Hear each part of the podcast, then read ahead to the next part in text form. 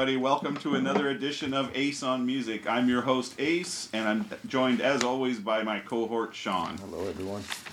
So, this week, I thought we would talk about something I call musical anomalies. Now, what am I talking about? Well, I've been in this business a long time, and the reality is that there are certain patterns that all bands are supposed to follow when they're making records, when they're doing shows. Like, for example, if you go see a classic rock band, you want to hear the hits that you grew up loving. If you if you are uh, living in America, which is the biggest music market, we're not very tolerant of music from other in other languages and things along those lines. But once in a while, a band that breaks all of the rules succeeds in spite of that. So I thought we would talk about some of those today. And uh, I'll start by talking about the band that kind of inspired this topic in my head. And they are a band that I first encountered in the 90s. And they're from Germany. And they're called Rammstein, which I'm sure Paul, uh, I'm sure that Sean is familiar with. Yes. And my friend Paul first turned me on to them back in uh, when I lived up in Canada still. And what was so unusual about this band is, first of all, they're a really kick-ass metal band, and if you've never seen them live, you're doing yourself a disservice. Seeing Rammstein live is one of the most biggest spectacles on a stage I've ever witnessed. Mm-hmm. I mean, I saw them at Download a few years ago, and Adam, my business partner, and I, we were wandering around backstage, and there was like 13 53 foot semi trailers just to carry the pyrotechnics for their show. It was just insane. But the thing that makes Rammstein such an anomaly is that they have grown to such stature in the United States that when they do a tour over here, they play stadiums. We're talking 50, 60 plus thousand people a night. And not one of their songs isn't in German. I know, it's weird. You go watch some of the DVDs, like uh, uh, Rammstein in America, which I think was filmed in New York, and you see this whole crowd of Americans there rocking out and singing every lyric in German to every song. They don't know what they're saying, but they're singing it. Right. you, I know you're also a fan of Rammstein.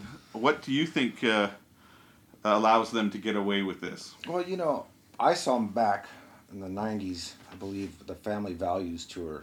I don't know if it was the first one or second one. I don't know if you're familiar with that with that tour, but Mm. that was like kind of the beginning of the nu metal coming in, and they would try to get on all, uh, get these new bands to perform. And uh, I stumbled upon them by accident, and uh, yeah, just like you said, man, they they didn't they weren't even that big, and they had these huge pyrotechnics going on. Like I didn't even know how they got away with it here, and you know, singing in German and stuff, and it was it was awesome. It was a great show, great band to see live. I actually can't wait to see them. They had to postpone their last two uh, tour two times, I think, right? Yeah, they were. They had a show uh, scheduled here. Part of the tour was here in Los Angeles, and they were in a, a big stadium somewhere down near Orange County. Mhm. But thanks to our jolly little friend COVID, it's been rescheduled at least twice now, and Yeah, I believe so. I don't even know if it's been. I think it is back on the books for like October or something like that. 2023, right? Yeah, next year. Yeah, So, uh, but I'll be there. it's gonna be a great show. So that's the kind of thing I'm talking about. Bands that break the rules, who who go against convention and the templates of our era and succeed despite that. So, what is an example of a band that uh, you can think of that does that? Um, well, there's quite a few. I mean, are- we talking like the Sex Pistols direction, or are we going to a different uh, Well, I don't really like- think the Sex Pistols are that because they were they were definitely the best of the bunch, but punk was a movement that was going on at the time that they came out and Right. and uh, yeah, so I mean there was a lot of bands doing their kind of thing, and I don't definitely the whole punk movement Mhm. broke rules, Right. but I don't know specifically the Pistols would fall into that. Yeah. Well, what I could think of from my age and my era, the the breakthrough of desert rock metal, you know, early '90s um, band called Karma to Burn. Karma to Burn, Yeah. that's one on, on my list as well. Yeah, that's why I brought it up because I wanted to uh, interact with uh, why I was wondering why you put that on the list. Well, I put it on my list because back in the '90s, I was I started off in this business as a music journalist, And in the 90s, especially, when the labels encountered this new thing called the internet and they were all scrambling to figure out what the heck they should do about it, they were more or less throwing as much as they could at the wall and seeing what would stick. Mm. And me being a journalist at the time, I started getting flooded with promo CDs asking me to write reviews and things like that. So I would literally get like 10 CDs a week in my post office box. And being the kind of person I am, I felt like, well, if you're going to send me the CD, the least I can do is listen to it and review it. And one day I got this CD in the mail, and it was it had an unusual cover. First of all, it had like a cowboy girl on the cover, and all it said was "Karma to Burn." And I went, okay. So I put this disc on, and it was really good metal music, but no vocals mm. whatsoever. so I did some poking around and discovered that this was kind of their thing. And I know that they originally signed to Roadrunner, mm. uh, and Roadrunner insisted that they have a vocalist. Uh, on their first record, and so they reluctantly bowed to the pressure of the label. But after they decided halfway through that process that it was just not for them, and so they fired the the singer and subsequently the label fired them. But other labels picked it up knowing that it was great music. But the thing that was unusual for me is when I first heard it, I kind of went, huh, that's weird, and then didn't think much more about it. But then I started hearing all these reviews coming in and all these people starting the buzz around this band Karma to Burn saying what an incredible band they were and they were supposedly great live. I never got to see them live. Did you ever see them live? Yeah, that's why I was kind of bringing it up a little bit because like I said, I saw it on your notes and I was like, "Oh, excited about that" because I kind of stumbled upon them by accident myself, and uh, I got to see them. Where live. did you see them? Like how big a venue? Oh, it was I. I God, it was uh, off the strip somewhere. I, I, think it was like maybe the Roxy or uh, one of those clubs. Small. It was maybe it was a more obscure club, but uh, yeah, I think I went and seen a friend's band and they opened up for them and they just I don't know there was something about their sound. Just that whole movement was, you know, the desert rock movement was kind of kind of faded out a little bit, but then it would start to come back in because this must have been about about ninety seven. Does this does that sound about right? Yeah, that's that's about the ballpark. Yeah. Yeah, because they broke up recent. Uh, they broke up right after that year. Like I think they broke up in. Uh, they were only from ninety seven to two thousand and two. Yeah, they did reform though around I'm going to say 2010. They did do a reunion, but I know that um, I think most of the members have passed on now or something like that. So I don't I know they also kind of merged into another band at one point. Like they went out, and I, and for the life of me, I can't remember the other band is, but I know they went out to kind of become the touring musicians for this other band, and somehow the two morphed into one being. Mm. Anyway, go well, look it up. well, I know Scott uh, Reeder. He was a bass player for Kyuss, and he also he produced their 2010 album, I believe, and uh, he uh, he was involved in uh, auditioning for a lot of great bands. Like he even tried uh, for Metallica, and I think he was up for being the bass player for Metallica, but uh, Trujillo got the job. Uh, you know that Adam and I actually worked with, with Scott for a while. Oh, really? Yeah, we uh, he was playing in a band called uh, Attica Seven. Yeah, yeah. So uh, right. that was one that we were taking care of. But Adam had a long history with the desert rock people with he used to work with uh, Queens of the Stone Age and things like that. So. Yeah, well, he did. I believe. I believe he was before they recorded the first album. He was their bass player on their on their getting together with that band. Oh, really? First, yeah, because when I seen him at the Troubadour, he was he was the bass player. So I believe it was before their new album, or they had an EP out at the time. But wow. yeah, awesome bass player, man. He uh, he's a great great bass player. Well, that kind of launches me. You mentioned the desert rock scene, and for those of you who don't know what we're talking about, is uh, there's an area here in Southern California, just outside of LA, a couple of hours drive away, near a place called Desert Palm Springs, which was the the epicenter of a whole movement of music that's referred to as the desert rock movement a lot of very interesting bands came out of that. Kyuss, Queens of the Stone Stonies, probably the biggest one that came out of that era. Mm-hmm. Mondo Generator, and some other ones. But there, there was one project that would come that came out of that that I always found fascinating. The idea was fascinating. Now, Josh Homme, who is the the main guy in Queens of the Stone Age, he would invite what about I guess it was approximately once a year. It was no schedule involved, but every once in a blue moon, he would get a bunch of his rock and roll friends to come out to this place they have out there in that area in the desert. And in this in this house was a recording studio. And what they would basically do is everybody would get there and they'd hang out and have a few beers and whatever else they wanted to indulge in. And these all these creative people would get together and then if they came up with some musical idea, they could just march themselves into the studio and record it on the spot. And at the end of all this, he would always Scott or uh, Josh would always compile these and release them as these uh, as these collections of songs. I think there's seven or eight of them or something like that. I don't know if he still does it or not because I haven't heard about it in a number of years. Are you, ta- are you talking about the desert sessions? Yes, the Desert Session Desert- Records. Yes. And there's some really fascinating stuff that comes out of that when Yeah. there's so little, uh, you know, BS for lack of a better term between the creation and and the recording of a of a piece of music like that. And in fact, one of my favorite favorite Queens of the Stone Age records came out of one of those desert sessions. Uh, in fact, uh, when Lullabies to Paralyze, the Queens of the Stone Age album came out, I was in England at the time, and I was actually about to fly home. I was in Heathrow Airport, and this is back when we still had record stores, and they had a little uh, HMV or something like that in Heathrow Airport. And I was managing Nick Oliveri, who used to be bass player in the band at the time.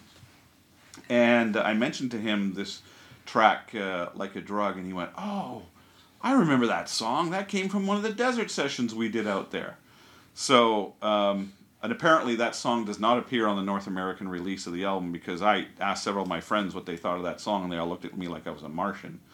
But uh, if you ever get the chance, uh, it's probably on Spotify somewhere or something, but listen to it. Like a Drug from Queens of the Stone Age. Amazing, amazing example of what I'm talking about there. Yeah, uh, didn't Dave Grohl? He was on one of their albums, and I think he wanted to join the band, but for some reason uh, something happened or he couldn't do it or something. Yeah, he played on the uh, Songs for the Deaf album, Yeah. which was like the album for Queens of the Stone Age. Yeah. He, and from all the reports I've had from people in that campus, he really wanted to join the band, but his management said, "Uh, no, no, no, no. You're you got this other stuff going on." So, so um, just trailing off of the Rammstein thing, there's another another artist that came from Germany, a one-hit wonder. I'm sure she's had some other hits in her native country and things like that, but she was also from Germany. And I think most people probably remember the singer Nena from Germany. She did this song called uh, 99 Luft or Red Balloons, or it was 99 Luftballons in uh, in German, and it was a big hit over here. I'm sure everybody knows it. Uh, she's come under a lot of fire as of recently because she's a big time anti vaxxer and all this sort of thing. But uh, again, an artist who. That song was a little bit different because they released it in both forms because they were the label was scared to death about putting out a song in German, but so they released the German version and the English version. You can hear depends on what radio station you listen to. You'll hear one or the other. But uh, there's another example of what I'm talking about. Going in a different direction though, is a band that breaks so many of the the hard, true, tried and true rules of classic rock, and I don't know how they get away with it, but they break these rules, and their fans just take it in stride, and it makes them bigger than they ever were, and that's Iron Maiden. Here's a band that had its first big success in the 80s was one of the f- bands at the forefront of the new wave of British heavy metal had a ton of platinum records then has just a score of big big hits that they had back then. And normally when you have a band like that and and even to this day they play arena sized venues. Usually when you have a band like that the fans are going to hear you know the rickety old 20 big songs they had and that's what they want to hear. And when the new song off the new record gets played that's the time to go use the restroom or grab a beer or whatever but Iron Maiden refuses to follow that. I remember one tour that I worked with them where they put out this new record, which, albeit had good re- re- um, good reaction from the critics and from the fans and everything, they went on tour and they insisted on playing the entire record from beginning to end. All new material for the whole show. And at the encore, I think they did three or four of their big hits. But basically, you played the whole record. Now, usually that would be death. If you did that uh, with most bands, that would just be the end of, of that tour, and you would you know nobody would buy tickets, and that would be that. right. Iron Maiden, they said screw that. We're gonna we're all about our new music. We're all about what we're doing now, and get on board or get the hell out of the way. Yeah, I So- think I think that attitude almost cost them their their credibility at one point because I know that in the '90s they were kind of doing that a lot, and people wanted to hear the old stuff, and it was a time when Bruce left the band, and uh, yeah, they weren't. I mean, they weren't selling as much as they were, but you know, the resurgence came back, and they're coming out with great albums, and Bruce is back, and But the, Yeah. the fans seemed to embrace it. You know, the fans went along with it, Yeah. and they said, "Okay, if this is what you're going to do, then fine and dandy." Yeah. So they have a new record out now, and uh, from all reports, they're about to do a, a North American tour soon. And from what I hear, they're going to be playing a great deal of this material uh, as part of their new live set. So, hey, the fans seem to get into it. Power to them. right, yeah, it's gonna be great. So, who's another one on your list? Well, I'd like to talk about our friends from the East, uh, Japanese band Loudness. Loudness. now, when I first heard them, uh, you know, I wasn't too into their music, but they were only they uh, they evolved in 1980, and they uh, were in Japan from 1980 to 84, and then in 85, uh, Twisted Sisters co-manager signed uh, on their first international record deal, and then they had the the one hit. Um, I'm sure you're familiar with the one hit, right? Uh, Crazy Nights. Crazy Nights. Thank you. Yeah, so um, yeah, I just you know that that was huge big deal back then, and, and they're still t- I believe they still together and they still play and there's still people go and see them still. yeah. Yeah, here. In Yeah. Japanese band making it in heavy metal of no of no less. I mean, that's just back then, especially, it was a tremendous anomaly. Right. And who's the band? It just I can't even think of the name right now. The band that played at the Forum that I was really surprised. That Japanese, that young metal band, Baby metal. Baby Metal. That's another one I can't figure out. I mean, the like three young girls, right? Um, three young girls and a, a badass team of musicians. yeah.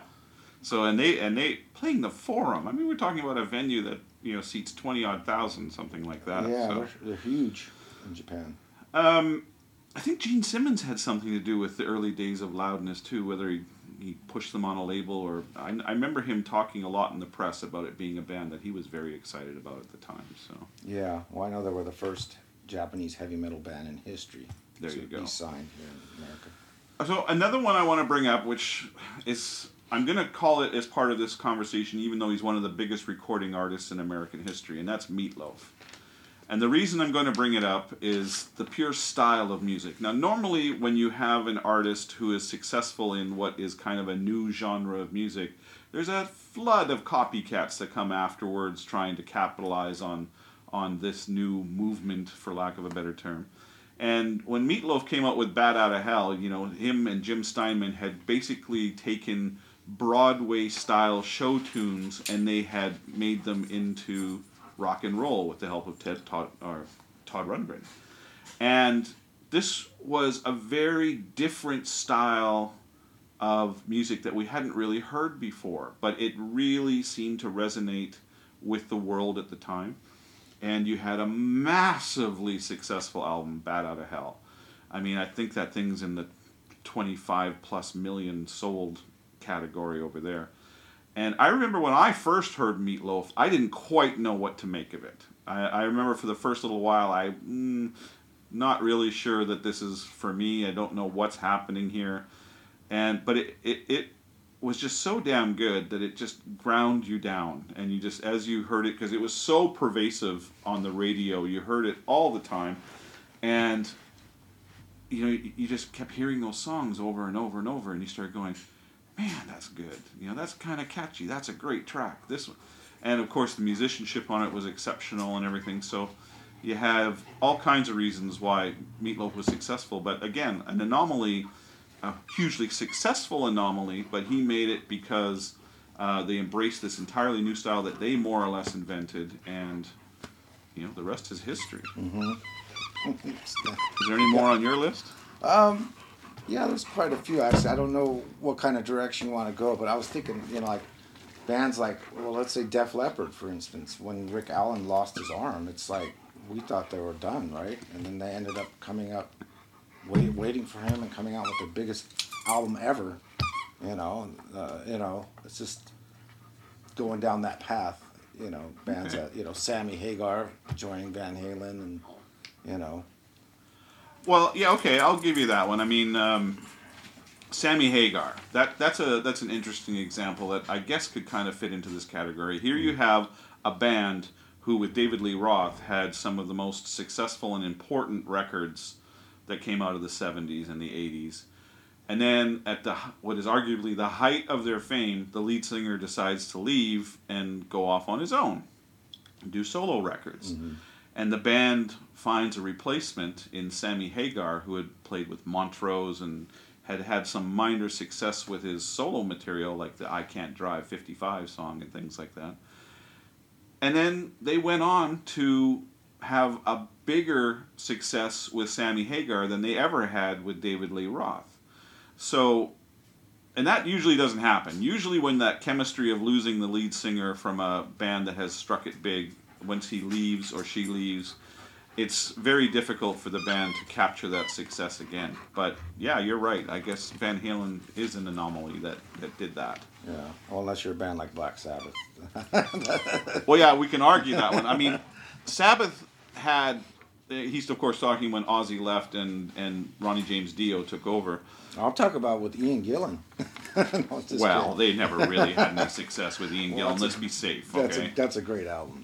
Well, regardless, it, it didn't do anywhere near what what uh, they did with Ozzy, though. Yeah, of course. But um, the last one that's on my list, and I'm not even sure I'm going to put it here, but I why I put it here, but I thought it was worthy of a discussion, and that is Ray Charles, easily one of the most iconic singers of all time. And the reason I added him to my list is the style of music that he did. Now, most people don't really realize what a rebel he was.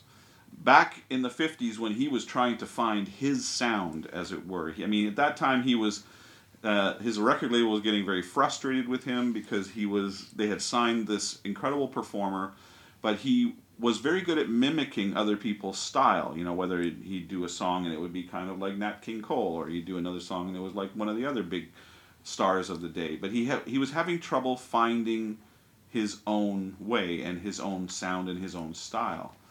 And then uh, he grew up in the southern states and where you know was very religious communities and church and, and that sort of thing is a big part of your life. And he decided to basically take gospel songs and play them a little bit different. And he got a lot of, of kickback back in that day saying that that was blasphemous, that he was taking the Lord's music and making something lascivious out of it. But it really led the way to him creating a whole genre of music and an extraordinarily successful career. So it's not often you see these rebels go out there and, and make it on their own and make a big, big splash. But I'm going to add Ray Charles to this list only because before him, nobody was doing that. And even though there were many people who mimicked his style afterwards, he constantly would innovate and made some of the most classic songs of our era. So, was there anybody else on your list? Um, Adam Ant. Adam Ant.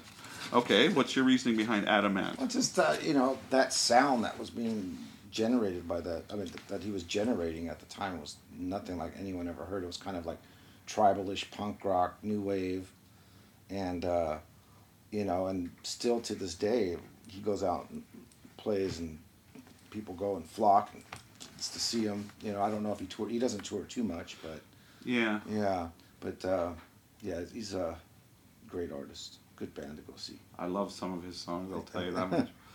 I've heard many stories about touring with Adam Ant. Our uh, one of the tour managers that works with one of our acts used to tour manage Adam, and uh, has told me many, many stories.